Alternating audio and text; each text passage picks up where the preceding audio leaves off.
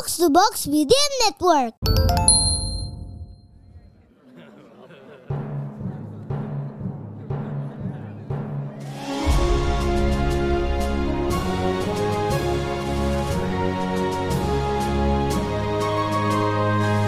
Perhatian, perhatian. Dongeng Paman Geri akan segera dimulai.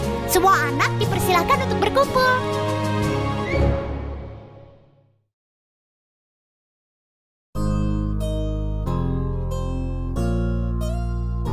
Halo adik-adik, ketemu lagi sama Paman Geri di podcast Dongeng Paman Geri. Ah, Paman Geri mau cerita nih. Eh, tapi kalau yang ini betulan, Paman Geri itu baru aja cukur rambut. Jadi supaya rambutnya rapi, dipotong dan juga eh, terlihat pantas, gitu kan? Kalau adik-adik lebih suka em, punya rambut yang pendek atau agak panjang. Mungkin yang perempuan seneng agak panjang, boleh ya? Ah, kalau misalnya yang boy, ya kalau lebih bagus misal rambutnya agak pendek juga. Gitu. Jadi pernah ke tukang cukur juga kan? Nah, kali ini ada ceritanya tentang seorang tukang cukur yang sangat terkenal di negeri dongeng.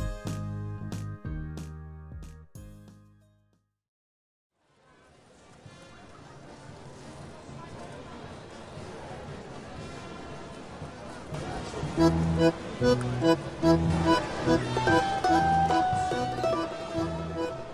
negeri dongeng ada sebuah jalan yang unik sekali.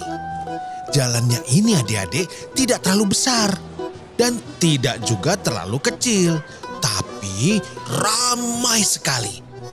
Sepanjang jalan ini orang itu berlalu lalang di antara papan reklame yang memenuhi dinding. Reklame itu beda-beda tulisannya, tapi ada satu persamaannya. Semuanya adalah reklame tukang cukur. Benar adik-adik, jalan itu bernama Jalan Sisir.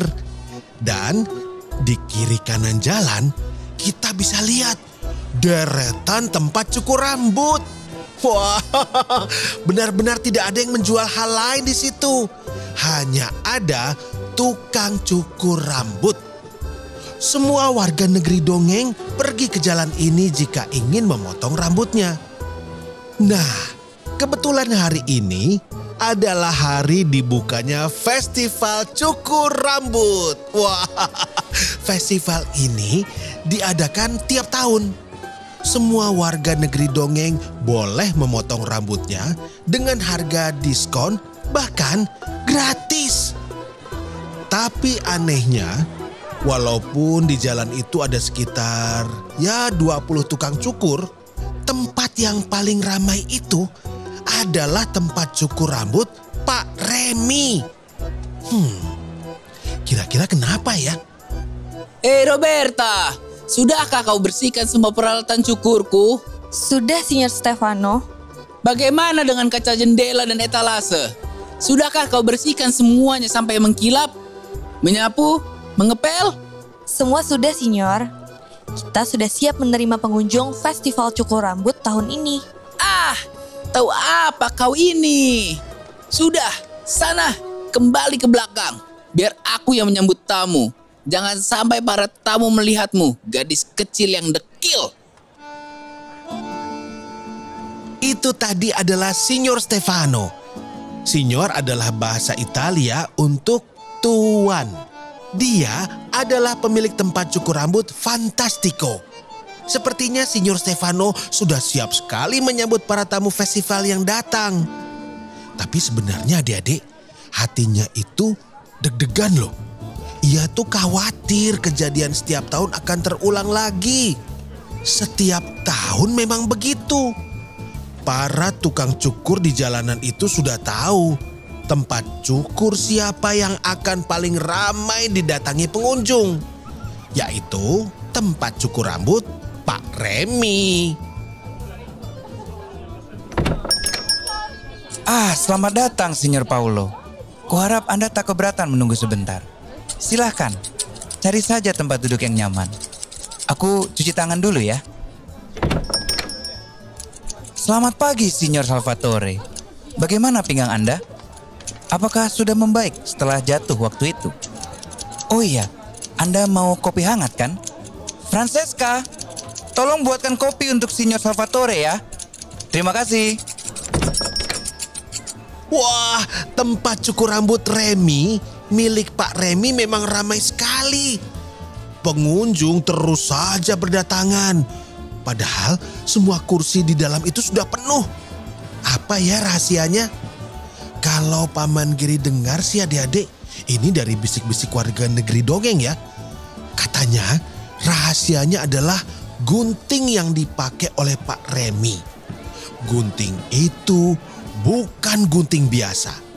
Tahu nggak? Gunting itu terbuat dari emas. Tapi apa hubungannya gunting emas dengan pengunjung ramai? Apa sih hebatnya gunting itu? Itu kan gunting yang dilapis emas biasa. Atau mungkin memang ada sesuatu di dalamnya. Sebuah sihir atau mungkin tua. Hmm, aku harus menyelidikinya. Tapi bagaimana? Ah, aku tahu caranya. Roberta, cepat, kemari. Ada apa, Signor Stefano? Aku ingin kau menyelidiki apa yang ada di balik gunting emas si Remy. Pergilah ke sana. Bilang padanya kau butuh pekerjaan karena aku baru memecatmu. Lalu kau selidiki dan jadi mata-mataku. Berikan laporanmu padaku setiap malam. Mengerti?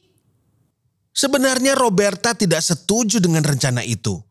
Tapi Pak Stefano mengancam akan benar-benar memecatnya kalau ia tidak mau melakukan semua itu. Akhirnya Roberta pergi ke kios cukur Remy. Dan karena memang sedang penuh sekali pengunjungnya, Pak Remy langsung saja menerimanya bekerja di situ.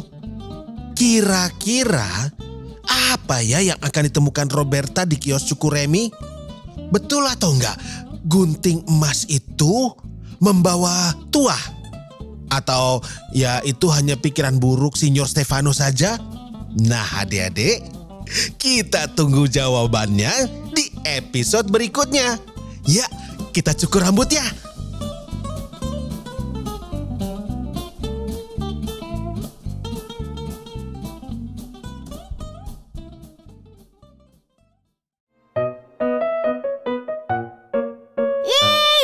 Dongengnya sudah selesai. Jumpa lagi di dongeng Paman Geri selanjutnya.